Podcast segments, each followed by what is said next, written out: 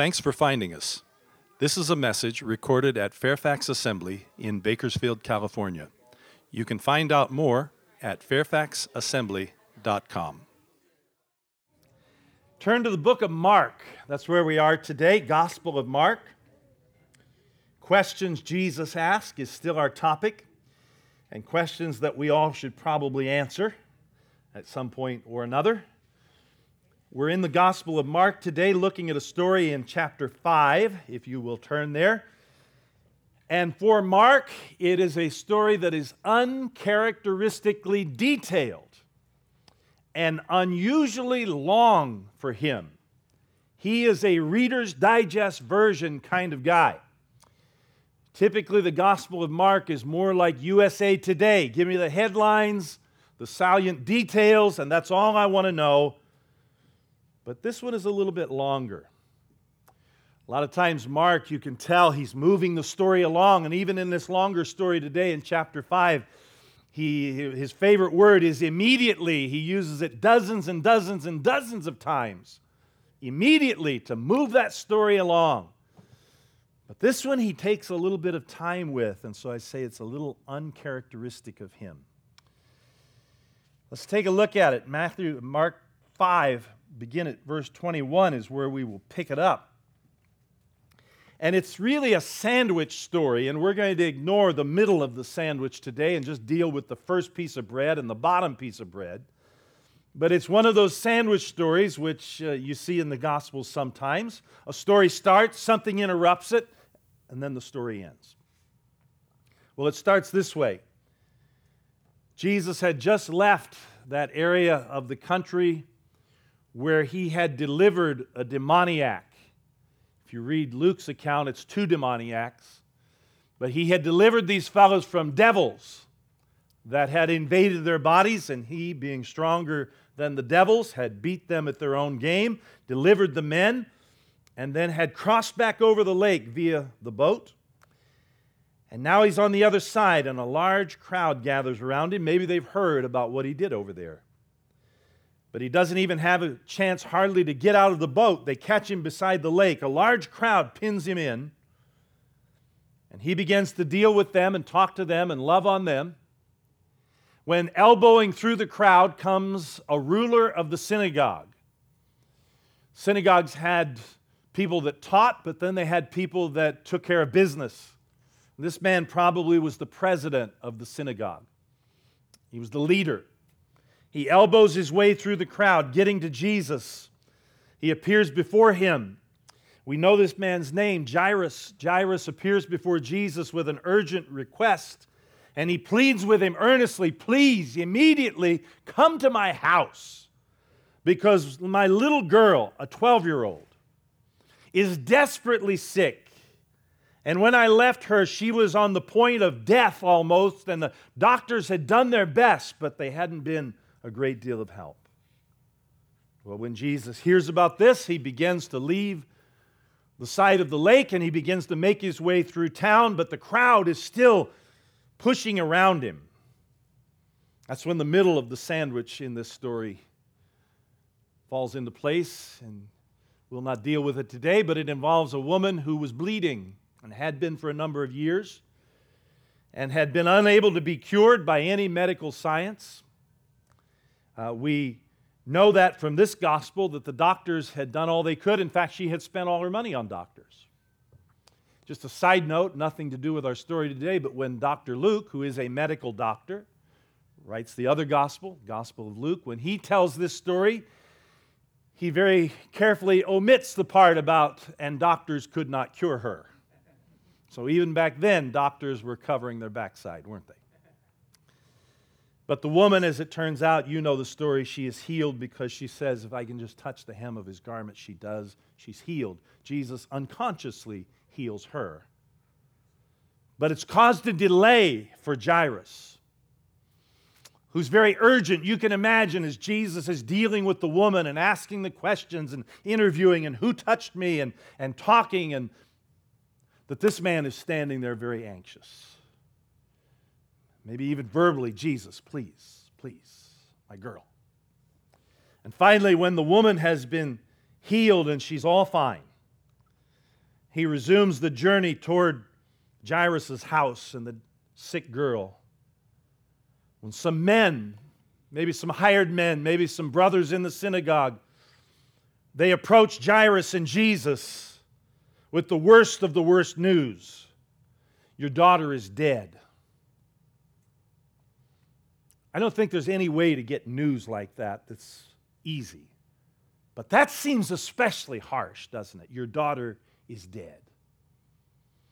And then they tell him, Why are you fooling around with Jesus now?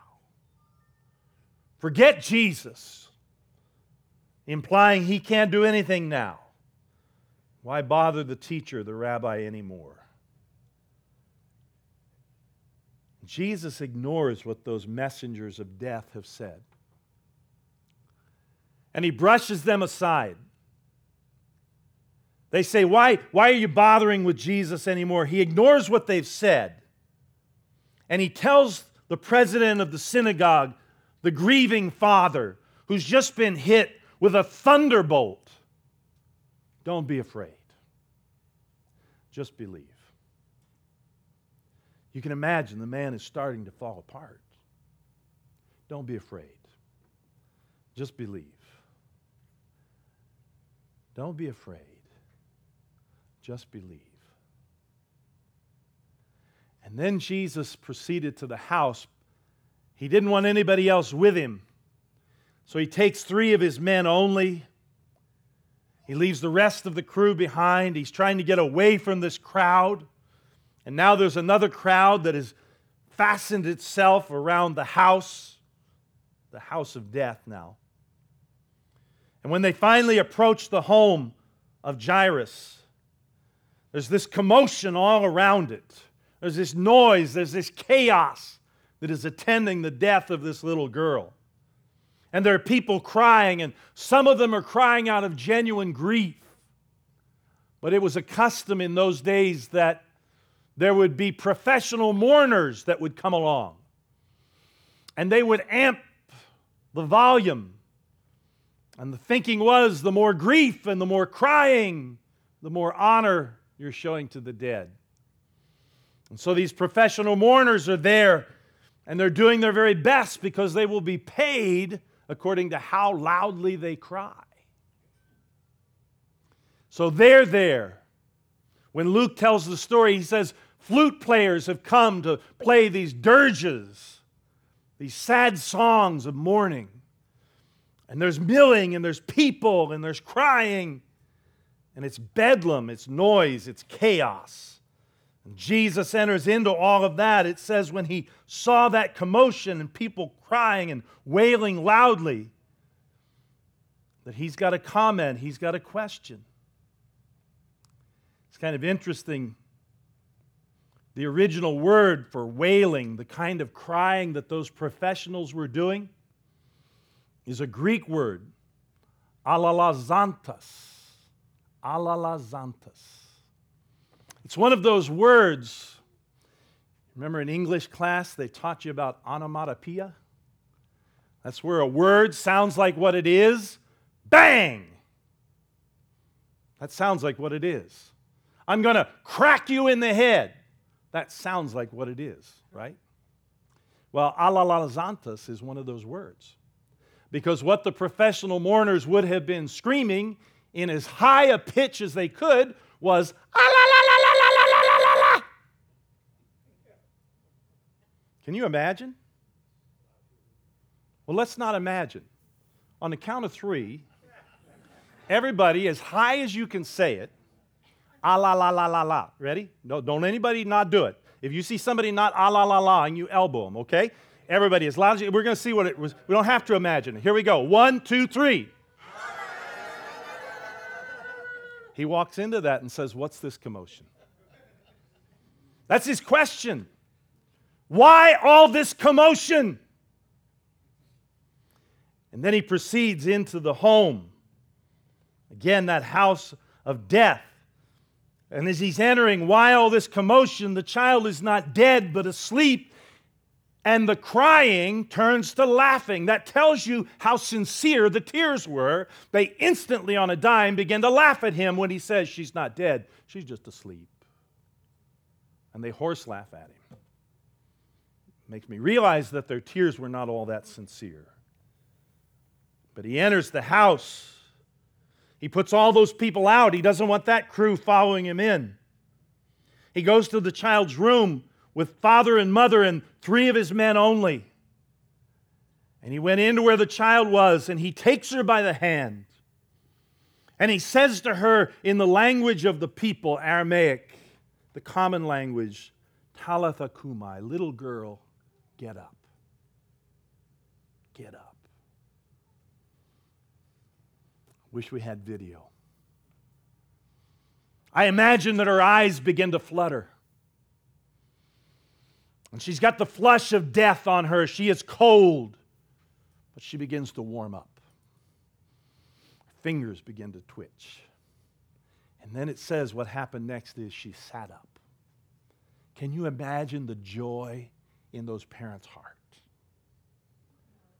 And Jesus says, thinking about every detail, knowing, maybe remembering what it was like to be 12 I remember what it was like to be 12. I was always tired and always hungry. And he says to her, to them, get her something to eat. Feed this kid. That's the miracle. That's the miracle. Now, when some people read this story, think about it.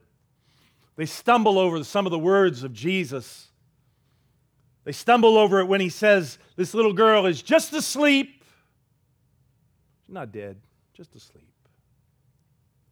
And some people look at this story and say, Well, if she's just asleep, it's not that great a miracle, is it? She, she wasn't really dead, but she was actually what we modern people would call some kind of a catatonic state, or she is in a coma of some kind. But she wasn't dead, she was asleep. And so it's not that big a deal because we modern people know what was going on with that sleep. A couple of problems with that. Number one, Mark is not writing to modern readers. Hate to burst your bubble, but he didn't have you in mind when he was writing this gospel. He had people a lot closer to home than you. So he's not writing to modern readers. In any way, Jesus is not being a medical diagnostician here. He's not playing the role of the coroner here. Like we say, passed away. They said asleep. There's a second problem with saying, oh, she was just asleep. It wasn't that big a deal. He just woke her up. Second problem is like the dramatic raising of Lazarus. Remember that miracle in John's gospel? The raising of Lazarus is the last of seven signs in the Gospel of John. And, and here in, in Mark's Gospel, there have been a series of miracles. There's been an encounter and deliverance of the demoniacs. He, he has spoken and said, Be quiet to a raging storm on the sea, and it was quiet. And he unconsciously healed somebody because she unconsciously, to him, unconscious, touched him and he healed the woman with the issue of blood. There had been a string of miracles here in Mark, and this miracle, the raising of this little 12 year old, is the climax to a long run of miracles. This one will be the greatest and the most memorable you can imagine. But his question is in verse 39. The question Jesus asks is, Why all this commotion? If you're a King James Bible reader, it says, Why make ye this ado? Ado.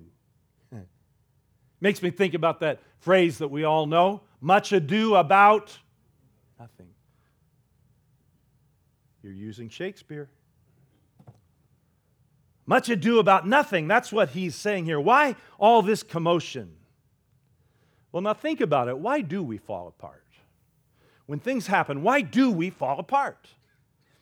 Well, sometimes I think it's because we're afraid. We're afraid of things being out of our control. We're afraid that we will experience pain. We're afraid that there will be a disruption in the way we like to live life and what we're used to. And so we fall apart because we're afraid.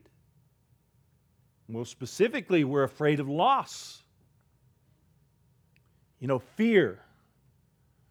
Fear is a powerful thing sometimes.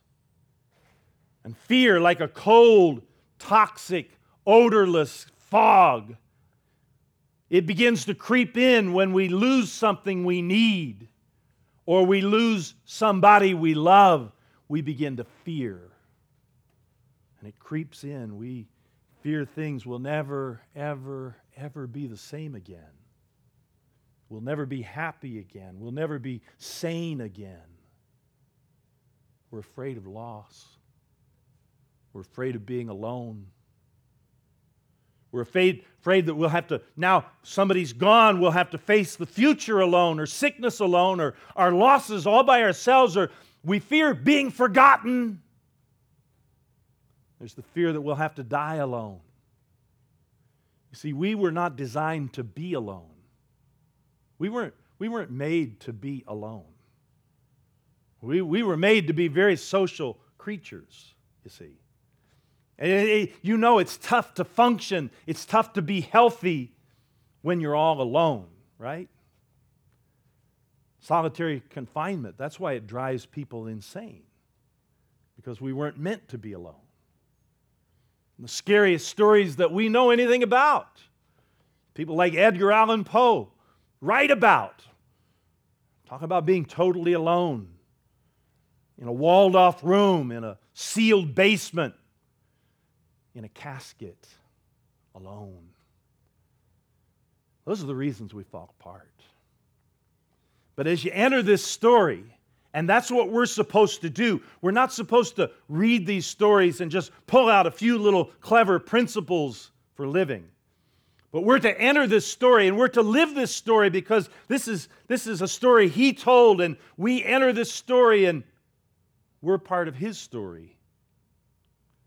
So as we enter this story, you can see all sorts of reasons not to fall apart. We don't have to fall apart. It's not required. The way Jesus says is just believe. Just believe. That's the antidote to falling apart. And that's because belief works way better than fear. And what are those fears again? Well, we, we fear that they, we will have no control, or we fear pain, or we fear a rupturing of our life and our routine and what we've always counted on and, and we fear losing somebody that we've always counted on. A few times in his career, Jesus will show no regard for what's going on around him, he will ignore the circumstances. And there's one of those in verse 36 when the father is told, What's the point now? She's dead. No need to bother with Jesus. Jesus just brushes that nonsense aside. But that happens to a lot of people just the same way it does to these people here. You expect God to do something in a certain way, and when it doesn't work out to your satisfaction, you say, What do I need Him for anymore? I just talked with somebody in our church about a neighbor that's had that experience. Walked with the Lord for a long time, had a tragedy come into his life, and walked away from God because what do I need Him for anymore? It's at that point that a lot of people do walk away from God. I can't get out of Him what I want and when I want it. So, why should I bother with Jesus? He's not the cosmic bellhop that I expected him to be. So, why should I fool around with him? Why bother? Well, the father in this story has not yet absorbed the shock of the awful announcement. His daughter is dead. He hasn't even had a minute to take that in. And, and heaped on top of all that now is this negativity heaped on top of his grief. Why bother with Jesus? It's even ridicule, isn't it? Why fool around with Jesus now? It's a personal attack on Jesus, too, but he dismisses it all. Don't be afraid. just believe. That's all you've got to do. Don't be afraid, just believe. Fear is only and always destructive. Fear contributes nothing. Fear solves nothing. Fear can be used and exploited by the enemy. Did you know that? Well, he'll jump in with all fours on that. Remember, one of the enemy, one of his names is Beelzebub. That's one of his Old Testament Hebrew scripture names, Beelzebub. It means Lord of the Flies. And what that name is telling us about him and his function is that he doesn't necessarily cause every bad thing. Well, he'd love to take credit for it. But he doesn't necessarily cause every awful thing that happens, but he's like flies. Flies don't always cause every wound, but when flies see a wound, they're there. And they bring their germs and their bacteria, and they cause that wound that even though they did not cause it, they cause it to fester they make it much worse and much more toxic and deadly. The enemy is like that with our fear. He will be Lord of the flies, he will use it to his advantage. But fear is only destructive. It gives us nothing, it solves nothing. It can be exploited by the Lord of the flies. And fear will become a festering point in our lives. It accomplishes nothing. Don't feed fear. Only believe. Because belief works when everything else seems lost. Do you get that in this story? They get the worst of the worst news, these parents. Everything seems lost. Jesus says, Believe. You realize the, the overwhelming power of belief? Dr. Luke, when he tells this story, helps us to see the depth of the grief in these parents because Dr. Luke catches a little detail that Mark somehow missed. And he tells us that this little girl who is now dead is their only child. Maybe it's a late in life child. Maybe it's what we call a miracle baby. But it's their only child. And she's died and the situation looks hopeless. And everything is lost for these broken parents. If you've ever seen that happen, you don't forget it. The worst of the worst for a parent has got to be the loss of a child.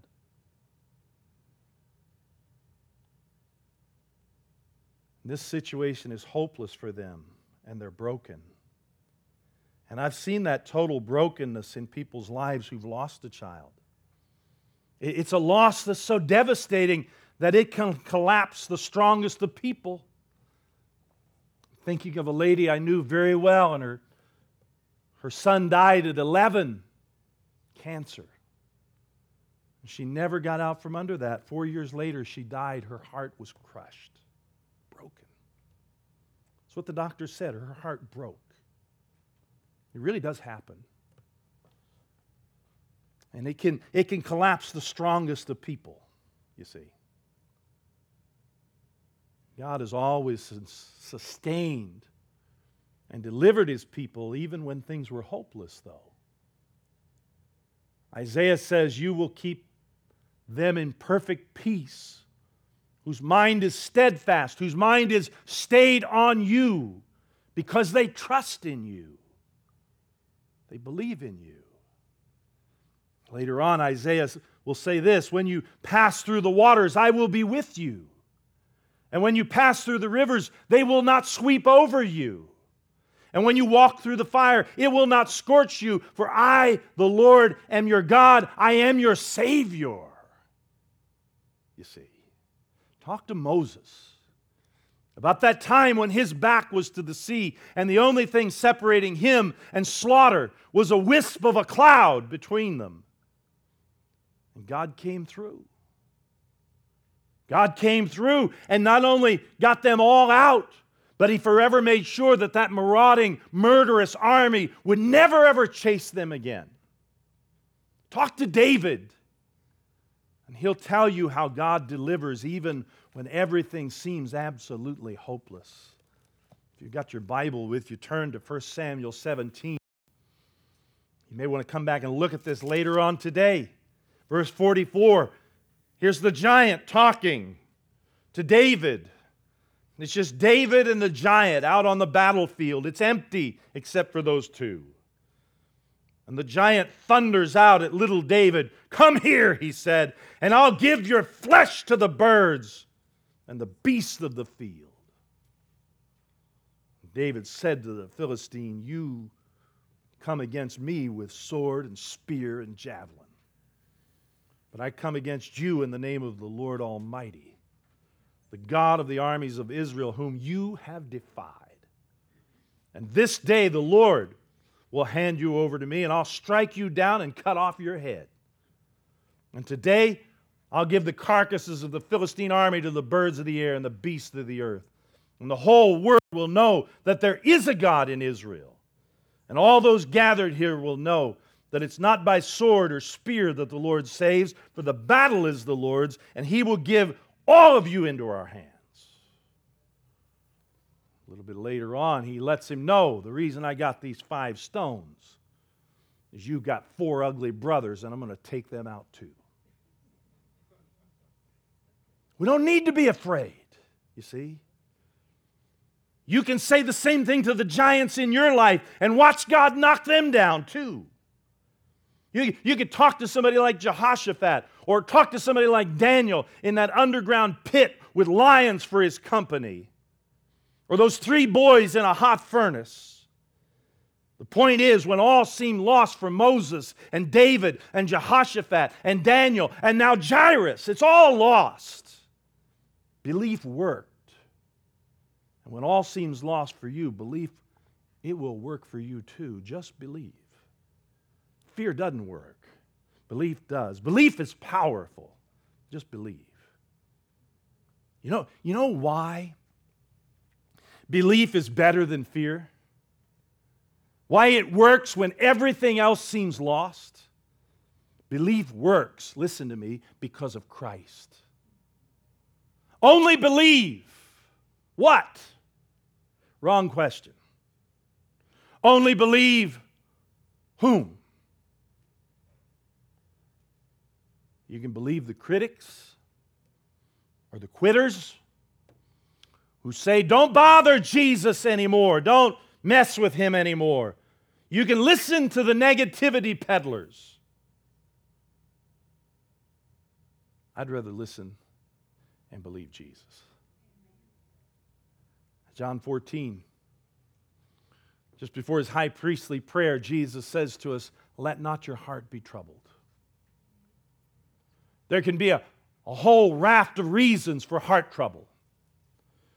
There can be sickness and sadness and reversals and wounds in our spirit that cause our hearts to hurt. There can be losses that are great and our hearts ache. And he says, Let not your heart be troubled. You believe in God, believe also in me. In my Father's house are many mansions. If it were not so, I would have told you, I go to prepare a place for you. And if I go and prepare a place for you, I will come again and receive you unto myself, that where I am, there you may be also. You see, he can speak peace to my heart. He, he will absorb the troubles. Let not your heart be troubled. Just believe. He has a grand plan in my Father's house. If it weren't so, I would have told you. He tells the truth. And He will come back. And we will one day be with Him. I can believe that. I can believe that He'll absorb my troubles. I can believe that He has a plan. I can believe that He tells the truth. And as far as Him coming back, I can believe that too. And I can believe that one day we'll be with Him. I can believe that. See? Fear, you know what fear is? It's forgetting. It's forgetting. Forgetting what God has already done. As Moses is giving his swan song, standing on the side of the mountain, and all the people are listening, it's the last time they'll hear him. We call it the book of Deuteronomy. He recites everything that's happened up to that point and how God has intervened in their lives and how they've walked with Him. It's one long, extended speech, Deuteronomy.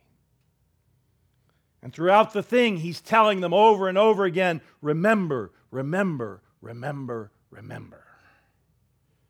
Because we have a tendency to forget, forget, forget. And fear is forgetting. Forgetting all of the times God has come through. Fear is forgetting. I found two letters a couple of weeks ago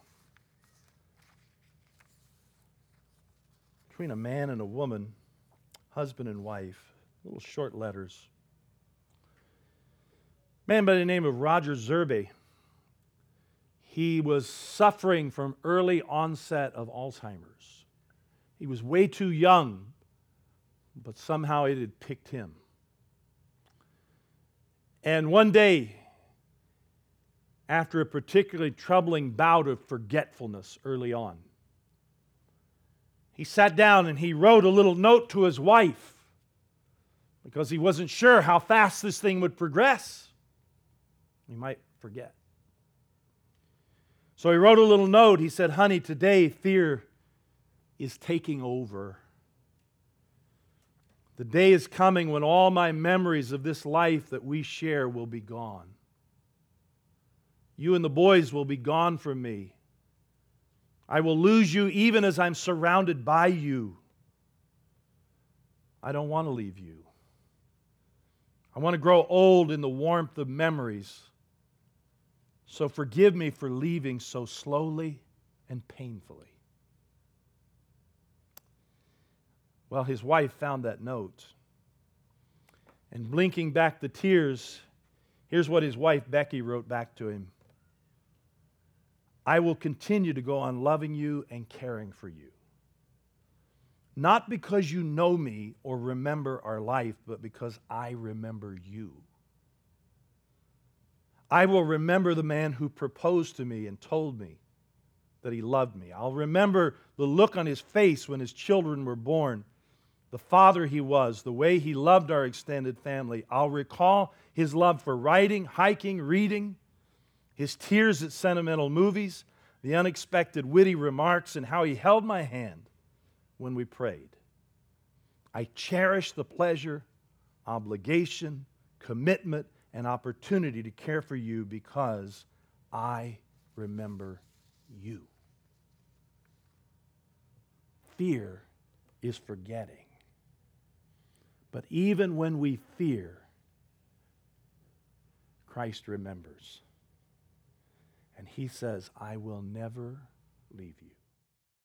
You've been listening to a slightly inspired message from Fairfax Assembly, a different kind of church in Bakersfield, California. Find out more at www.fairfaxassembly.com.